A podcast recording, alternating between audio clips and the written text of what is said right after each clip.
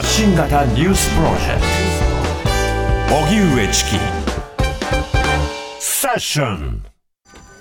ジャニーズ記者会見で NG リストコンサルティング会社が存在を認めて謝罪。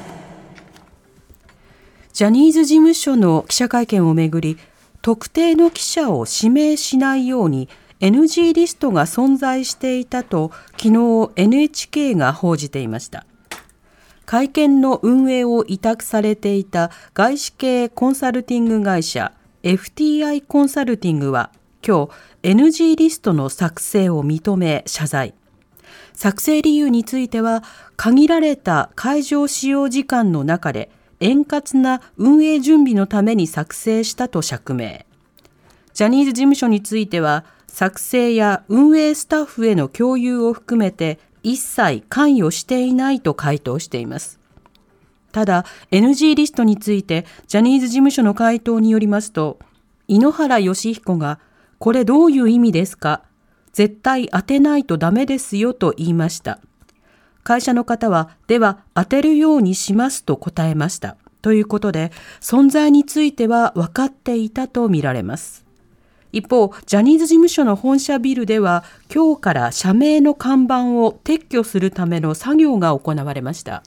それでは、ジャニーズ事務所の記者会見に発言を認めない NG リストが作成されていたというこちらのニュースについて、会見に出席していたジャーナリスト、鈴木エイトさんにお話を伺います。スタジオにお越しいただきました。こんばんは。よろしくお願いします。お願いします。まずこの NG リストの存在が報じられましたけれども、処方を聞いたときは鈴木さんどうお感じになりましたか？あそういうことだったのかと。当日抱いていた違和感が、まあ、すんなり腑に落ちたっていう印象を持ちましたね、はい、それはどういった違和感だったんでしょうか？そうですね。非常に仕切りが悪かった、なぜこのプロの実績ある司会者がなぜこんな下手くそな仕切りをするのか、そしていろいろあの途中でもですね腑に落ちない点、いろいろあったんですけども、なんかまあ積極的に手を挙げていたにもかかわらず、司会の人とも目が合ったような気がするんですけど、必ずスルーして違う人に言っていたっていう、うあれななん次は僕、必ず自分だろうみたいなタイミングでも当てられなかった、はい。まあ、そのあたり、あこういうリストがあったからで、そこに自分も入っていたんだなっていう感じですよね。うん、その鈴木エイトさんが気になった違和感を覚えたというその発言部分もありますのでその音声聞いてみましょうでは、えー、っとこちらははい、えっと、いろいろ顔を覚えられなくなってきました。はい、えっと、この、では、こちらのブロックいきます。で、こちらのブロックの、はい、では、向こうのブロックに行きます。茶番だと思うんですけど。いえ、全く茶番ではないです。はい、では、向こう行きます。えっと、あちらのブロックの、えー、っと、えっと、向こう側のはちょっと白髪気味の男性、真ん中あたりでさ今、首振られました、その方。はい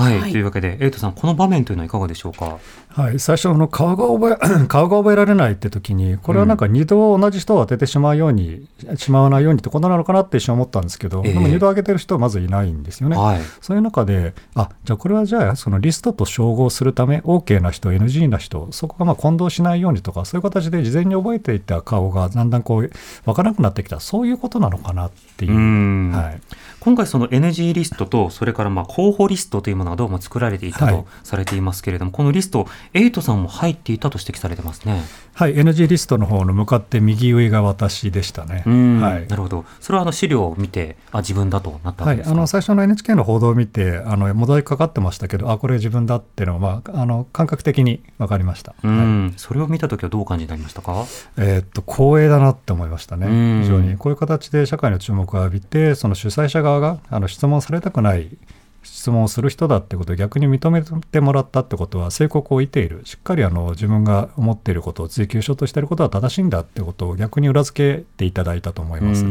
エイトさん自身は第1回の会見には参加してたんですか？はい参加していました、はい、その時はやり取りなどはどうだったんでしょうか？そうですね。その時は比較的早い段階で当ててもらって、うん、あのちゃんと質問して回答もいただいたので、まあ、その時別に荒れたわけでもなく、はい。あのまあ、最初の会見は仕切りは悪かったですけども今回それに増して仕切りが悪かったですね。うん。なると、ジャニーズ事務所側やコンサルティング会社側が言う、まあ、円滑なまあ、運営、はい、これに別に妨げるようなものでは本来はないわけです、ね、ないし、逆に円滑な運営を妨げていたのは司会者の方で、えー、非常にあの質問の長い人、回答の長いところに全く手を入れずに放置していた、逆に質問数、うん、質問する人、質問の数を減らそうとしていたんじゃないかとも思えるような進行でしたね、うん、またあの順番にこう指していくということを言いながらも、うん、その指す人を選ぶまでに妙にこうためがあって、はい、早くさせばいいのにと思った場面これ何度かありましたね、はい、なんかあの時間無駄でしたよね、はい、そうでしたね。で会これについてはコンサルティング会社がリストの作成は認めました。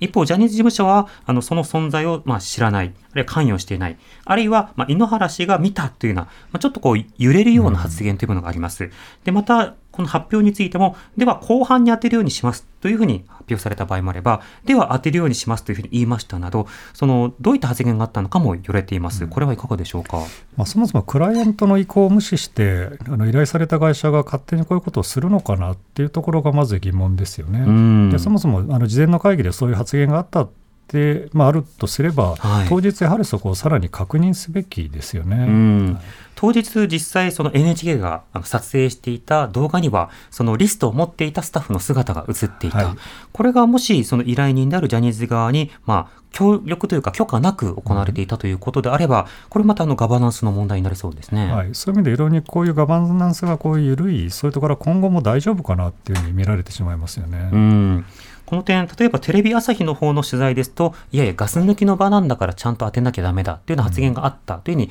こう報じられていて、はい、このガス抜き発言に違和感も表明されましたが、うん、エイトさん、いかがでしょうか？まあ、そういうあの不満を抜く場所ではないですよね、うん、やはりそのどういうあの被害者がちゃんといらっしゃる、真摯にどうやって賠償するかであるかとか、今後どういうふうになっていくかって、それ真剣にそこを追及する場なので、非常にこういうその場しのぎであるような状況だったとしたら、非常にちょっと残念ですよね。うん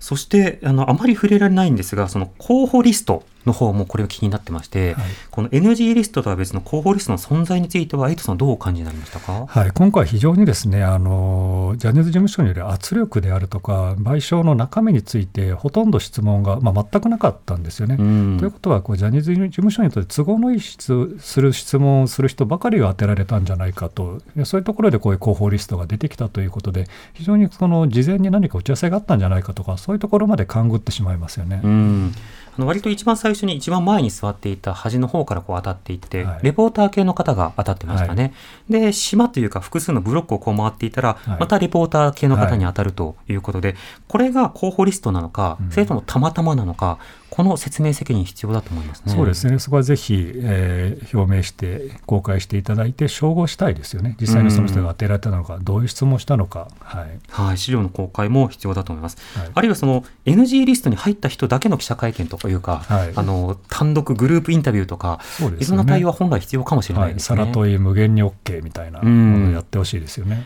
またあのこれ構造的な問題としては会場使用のため円滑な運営準備のために作ったと。つまり時間が2時間しかないから、公平性を期すためというような、まあ、趣旨のアン、まあ、ニュアンスのことを言ってるんですが、この会場使用時間が制限された場所を選んだのは、これはジャニーズ側ですよね。そうですよね。で、時間が短ければ短いほど、もっと一問一問短くして、回答も短く区切るであるとか、そういう仕切りが必要にもかかわらず、なぜかそこを放置して、非常にこう無駄な時間が多かった、そこの狙いが逆にあるんじゃないかというふうに思ってしまいますね。うんまた今回、その NHK が最初に報じた時の反応を見ていて、記者会見についてのその知識がなかなか世の中に共有されてないんだなと思った点が1点あるんですね。はい、その一つというのは、今回その指名リスト、指名 NG リストというものの指名という字がまあ5字で、はい、まあ、人の名前の方の指名になっていたと。はい、それをもって、あ、これは NHK の誤報であると。名前を呼ばれたくない人のリストなんだっていうふうに言っていって、うん、結構盛り上がっていたんですけど、はい、山名前を呼ばれたくない記者なんて参加しないと思うんですが、ここはどうでしょうか？はい、これ、おそらく万が一あの、こういう形で流出するなり、移された場合に、この指名、指す方の指名だと明らかに意味が分かってしまうというところで、宇治の方の指名にしたっていうところで言い逃れができるんじゃないかって、ちょっとまあギリギリのところでのこう防御をしていたんじゃないかと見えますね。はい、でも NG リストだと丸分かりですよね。はいさて、そうした中で、あの、エイトさん、会見2時間参加されていました。はい、あの、私の斜め前が実はエイトさんだったんですけども、はい。後ろから3席目でしたかね、はい、エイトさんは。出席されて会見の様子振り返っていかがでしょうか？はい、非常に全体的になんでこんなに仕切りが悪いんだろうっっていう違和感がずっとあったんですよね。うんでまあ、あの本当に必要な質問はなされなかった、そういう点でも残念であるし、今後の方向性、賠償の方向性、そういうところ、聞本来聞くべきところとか、全く追求できていなかった。とうん。いう点では、これ、ジャニーズ事務所にとっても非常にあの残念な内容になったと思いますよね。そうですね。まず、その一丁目一番地は性暴力についての、まあ、実質的な調査、はい。再発防止、保証救済、はい。これをどうするのかというところなんですが、今後の所属タレントの位置づけとか、いろんなところにこう質問がいって、うん。聞きたいところが不十分なまま終わってはいしまった、消化不良という印象がありますね。ある程度まとめてこういう質問であるとか、事前にある程度受け付けるなり、そういうあの系統に取ったさながあの質問の重ね方とか、そういうものをやると時間も短縮できるし、効果的だと思うんですけど、そういう対策が取らない、取られないままあの限られた時間になってしまったっていうあたり、最初からこう尻切れトンボになるのを、まあ、狙っていたんじゃないかっていうふうに見られてしまいますよね。うんなお、あの、最後に、あの、私の後ろの席、あの、BS、TBS の、あの、女性記者らが、こう、声を上げることによって、はい。あの、追加質問、メール受付、あの、それから会見の再開、はいこうしたことの、まあ、現地を一応取ったということになりましたので、あの、エイトさんも質問メールは送ったようですね。はい、2日前に送りました。で、一流中に回答を求めたんですけど、昨日の段階で来ていないんですよね。うん。なので、その当日言った内容もちゃんと履行されないということで、非常にあの不誠実だなと思いますね。澤田記者とそれから私も、はい。あの質問メールは送っているんですけれども、はい。あその返答が来たらまた番組であお知らせいたします。はいなお今回のその NG リストそれから候補リストこれ全容というのはあのまだ発表されてないわけですが、その一部はエイトさんも見たようですね。そうですねで、いろいろ情報として、こういう人が入っていったんじゃないかってことは、ほとんど、まあ、かなり角度の高い情報を得ています。んまあ、そこを見てみると、やっぱほとんどがフリーランスの記者なんですよね。はい。なので、そういう意味でも、そういう人を避けたっていうところが伺えますよね。うん。その避けた理由ということはこれはもうジャニーズ側あるいは PR 会社側の説明責任になるわけですか？なりますよね、これまでやはりあの非常にこう的を射った鋭い質問とかあの発信をされてた方がやっぱり外されてる印象ですよね。うん、なるほど。改めて鈴木エイトさんが聞きか聞きたかった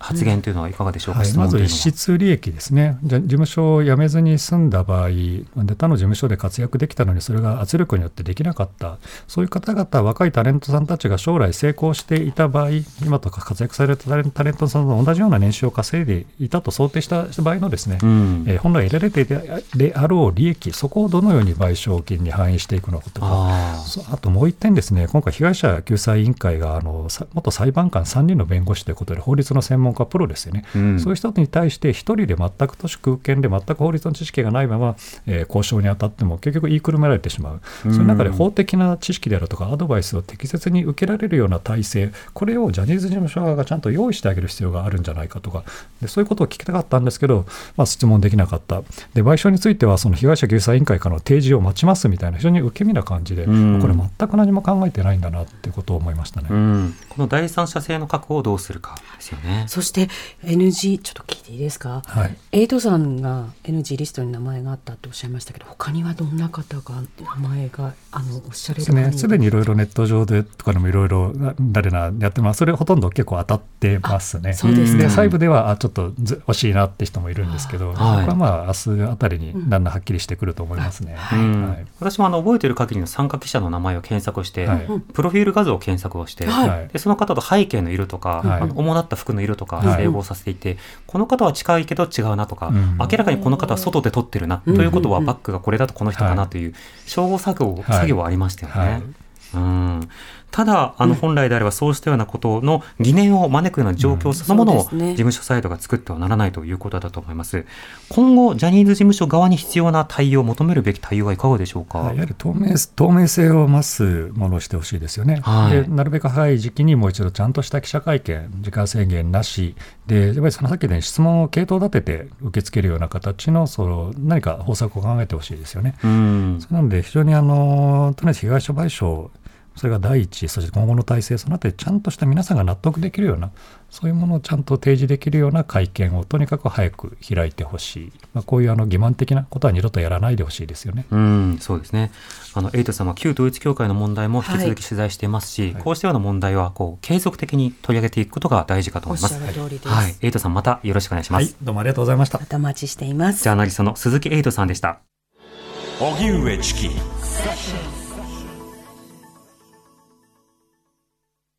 ベビーのいる生活迷える子育て応援ポッドキャストは育児中のパパママが集まる匿名座談会。あまりこう預けると、このお母さん愛情薄いわねとか、マリアさんも思わないんです。絶対そんなこと。でも自分は思っちゃうんですよね。毎週月曜配信です